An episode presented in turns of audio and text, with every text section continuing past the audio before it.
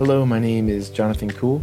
It is really good to be with you today, uh, wherever you are, whatever time you're listening. I've prayed for you, the people that are going to be listening to this. So, um, really am trusting the Lord is going to be meeting us in this time. I've been asked to talk a little bit about worship and navigating life at home during this time of crisis. A lot of us are spending extra time at home. And being at home and away from community right now can be super disorienting.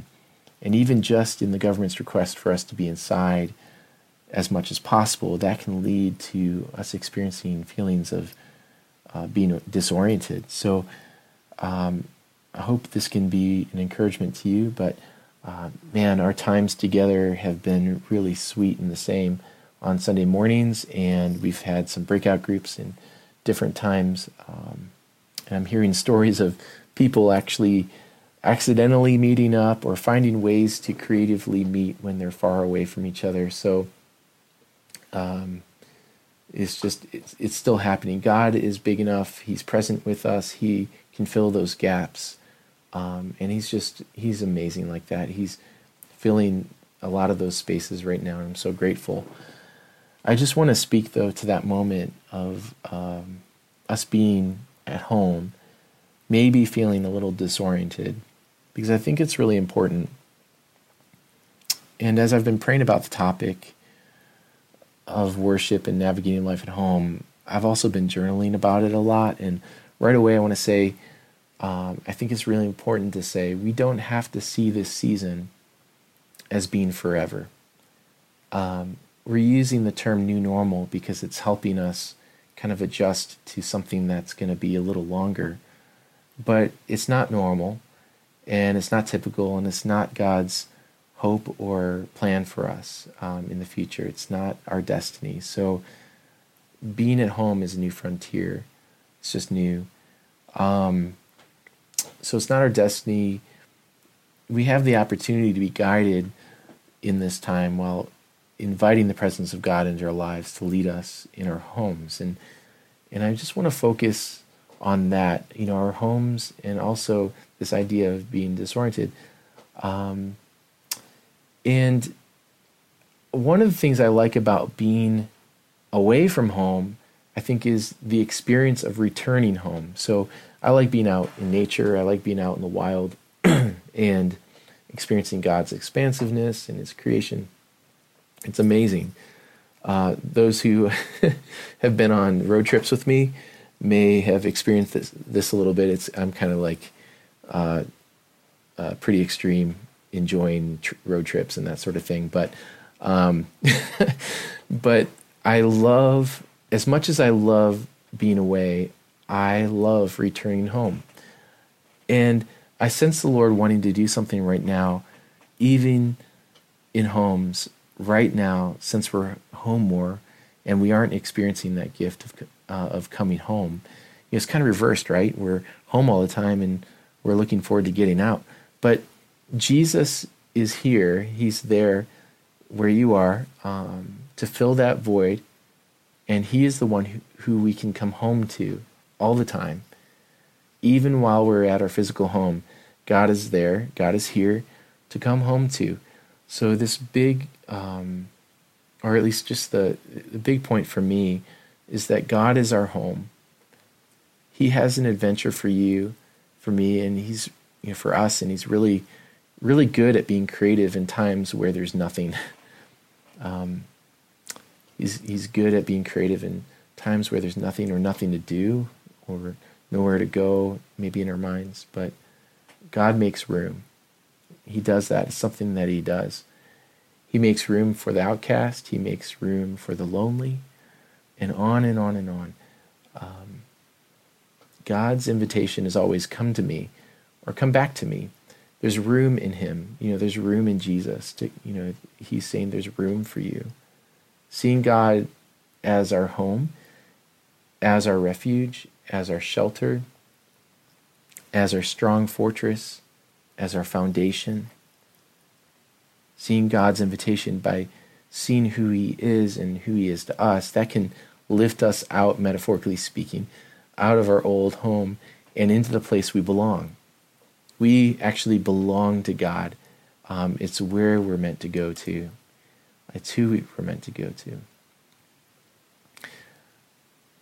We can give ourselves to Him um, in worship. We can give ourselves to Him in our time, our thoughts, energy, word, song.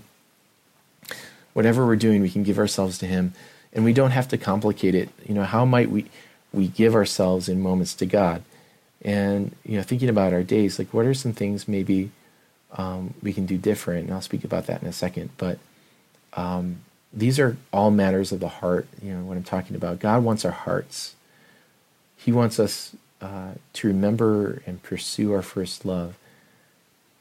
And you know, for those who might think, man, you know, I'm having trouble doing that, or you know, I, I messed up and I did this, or whatever it might be, He has the power to mend every heart, and He has the power to bring all of this of these things back to life, or, or to, to beat them fully, you know, to heal our hearts. In Proverbs 4:23 it says, "Above all else, guard your heart, for everything you do flows from it." And and so, you know, we don't have to have this perfect, pristine, um, untarnished, um, unmended heart, um, or our mended heart, you know, to to come to Him. We can have one that's like not yet fully healed, and and I I believe it's ongoing you know he's he's actually still working through things with people that they've gone through and that's okay um, and in my in my own life too. Um, we don't have to get everything right before we come to him and you may know that already but our hearts are super important and spending time presenting them to god is always good and is for everyone all the time. And again the message is come back to me. But we know that we're able to love and come back because he first loved us. And we read that in First John, where it says, We love because he first loved us. And how did he love? You know, we know that he demonstrated his love to us by giving his life, by laying it down, and he gave it so we might live. So, like in this very way, um, because we have life, we now have the ability to lay our lives um, down, you know, to present our lives to God.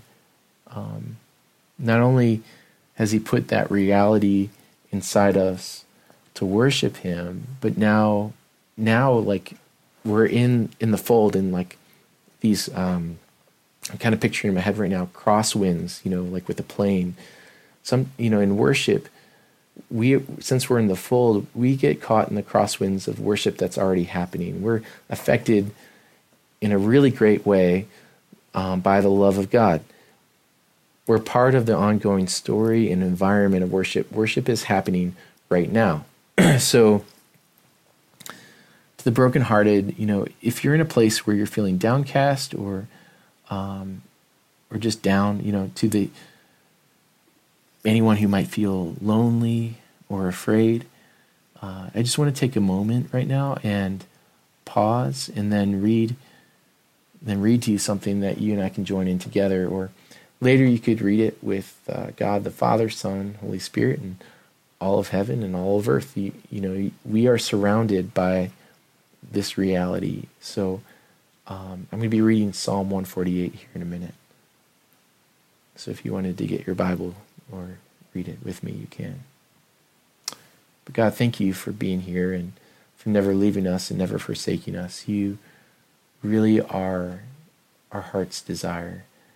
And I pray, Lord, that um, you would spring light and life into these places of our heart where there are shadows, maybe.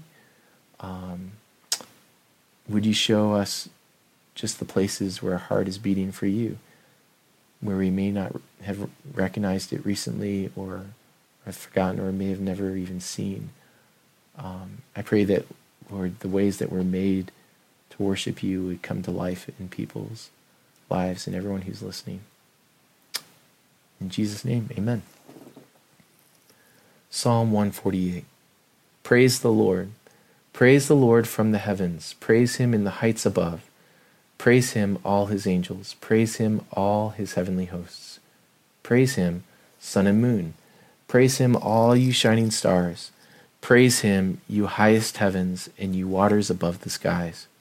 Let them praise the name of the Lord, for at his command they were created, and he established them forever and ever. He issued a decree that will never pass away. Praise the Lord from the earth, you great sea creatures in all ocean depths, lightning and hail, snow and clouds, stormy winds that do his bidding.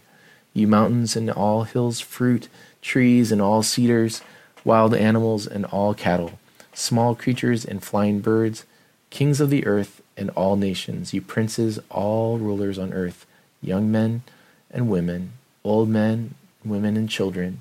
Let them praise the name of the Lord, for his name alone is exalted. His splendor is above earth and the heavens. And he raised up for his people a horn, the praise of all his faithful servants of Israel the people close to his heart. Praise the Lord. Amen. Amen. This pulls into our picture the reality of all things seen and unseen or for, forgotten, even those animals and all creation on earth and all that exists beyond earth. It's tuned and resonating, it's primed in res- response to the Lord. Um, and we see that it's all inclusive. There's this experience of everything ongoing happening. What we see is not a discourse or a debate. We don't see well crafted thought, a talk, or a song, even though this is beautiful and, and just amazing. What we see is uh, creation responding to its creator with praise. Uh, we see praise. So uh, I'm honing in on, on the idea of responding because it is all inclusive. We don't typically think of birds or, or rocks or um, these inam- inanimate objects um, like the moon uh, or things on the moon. anyway, like like snow, you know, we don't typically think of these things as talking to God or thinking much about God or contemplating or they're just responding. They're doing what they're made to do um, in giving praise to God. So, what might it look like for my heart your heart to respond to its creator. I think about this in terms of being wild, and maybe it's a place that every person grapples with. I've, I've thought about that before, where we see you know these examples of, of, of wild in the passages responding to God in praise. I just wonder how we can simply respond to God in worship, and it might be unlearned more than it is learned maybe it's some learned, you know, too. But um, I just think it's it's a question that we're all faced with. How can I respond to God? Simply. Also, these days, uh, some are asking, you know, what do I do? So, might I throw some ideas your way? And here we go. So, one idea is, you know, take a walk with God, physically change what you were doing for the last five or 10 minutes or more, and set a different course. I can tell you that in our gathered worship spaces or different times, I'll actually do that in worship. Um, I've done it at church when I'm leading worship. I've actually turned around. I've maybe some of you have, have, seen that and wonder what I'm doing. But if there if there's a moment that I, f- I sense the Lord say, do something different, sometimes I'll just do something different because it's an act of faith or it's an act of of just trusting the Lord. And um, as strange as it might sound, for for me, it actually really works because it it gets me out of uh, the focus of what I'm doing and puts the focus on what God's doing. Um, I might do something new, but it actually takes my focus off of what I'm doing because um, sometimes I can just get a, we can get in a rut um, or just go with familiarity and just kind of be kind of on autopilot. So yeah, some ideas. Um, take a walk and consider asking God to bring a song to mind, and then sing it. I can't tell you how many times a particular song popped in my head. Sometimes when I least expect it, oftentimes in that way, and it just seems like it's coming out of nowhere to speak the very thing that I needed to hear, or um, it shows me a, a way to pray, or it's just ministering or speaking to the place I'm in. Sometimes we we need to sing the song we believe God's giving us because we're wrestling with something, or uh, it's sounding the horn, so to speak. It's notifying or tipping us off that now is the time to sing the song that God is singing over us. Um, it prepares us or it arms us or it um, equips us, you know, in a moment where we need to be singing that um, or we need to be saying something. So if that happens to you, consider what God might be saying in the words or theme of the phrase you're thinking about. Uh, it could be a theme. It could be the actual words. It could be how it makes you feel. It could be um, the timeliness of a song, and that might line up with someone else having the same same experience. I've heard, you know, from people that worship is like a compass that will guide us to Scripture and God Himself. You know, basically, it's a path forward to realize our affection for God, um, to get down to those places in our heart. Scripture leads us to worship and prayer, and prayer leads us to Scripture and worship. It's all kind of connected. Um, we don't have to separate them you know, as we're kind of used to doing in our formalized, you know, settings, every church kind of has a liturgy or a, a way they go about um, interacting as they um, as they gather have their gathered meetings on Sunday mornings. But um, even in those, you know, we have just we have the ability to pray as people are singing, and we have the opportunity to sing. Um, you know, even even to ourselves, you know, in times that are quiet. Um, you know, there's all sorts of ways to interact with God, but um, all all of this can can be inclusive in worship and giving and handing our hearts over to the Lord. Sometimes we read Scripture aloud, and that's worship. But you you see where I'm getting at.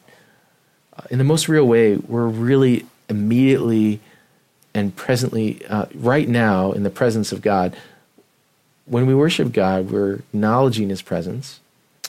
We're, we're welcoming Him and saying, God, I'm so glad you're here. Thank you.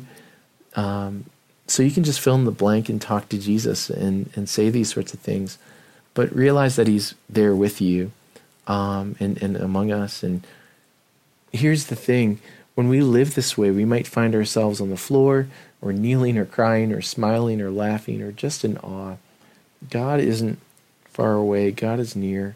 And um, no matter what we're going through or journeying in our day um, or in our moments, both that present reality and our destiny is in the same room because Jesus carries both. So Jesus is like in even in this sense a bridge um, fr- from our past to our future um, he holds our destiny and, our, and, and all hope that's before us. Uh, and that's really great news because it means that we don't have to figure it all out. Jesus can be our guide. He can be he can actually be our song. You know, if we don't have a song to sing, he can actually be our song. He can lead us into worship, into that place, um, the the place where our past meets our present, um, and our present meets our future. All this is uh, found in Jesus. And that's a pretty charged atmosphere. I'm just so grateful for that. And um, I'm just to, we're to move on here now and close with some words from the Vineyard USA website. Um, but actually, before that, I just want to say um, God isn't confined right now. He's not at his house uh, waiting to come out. Um, he's not afraid to come near people, and the Holy Spirit isn't you know confined or absent. He's he's counseling um, and comforting and filling us, and I believe um, we'll be transformed with His presence in, this, in these times. And I'll be be praying that too. Um, I'm praying that for myself, for our family, and uh, for our church. So um, here's some words from Vineyard USA website. It says. When we lift our voices and bow our hearts, we expect to experience God's presence as a palpable reality. We have found we are made more fully human and better reflections of the God image that we were created to be. Worship shapes us as we respond to God's love and meet Him in the songs we sing. While there are many ways to worship, singing is vital to the vineyard. So I'm so grateful uh, for time with you today, and I hope um, you're doing well, and Love you a ton. Hope to see you soon. All right, bye.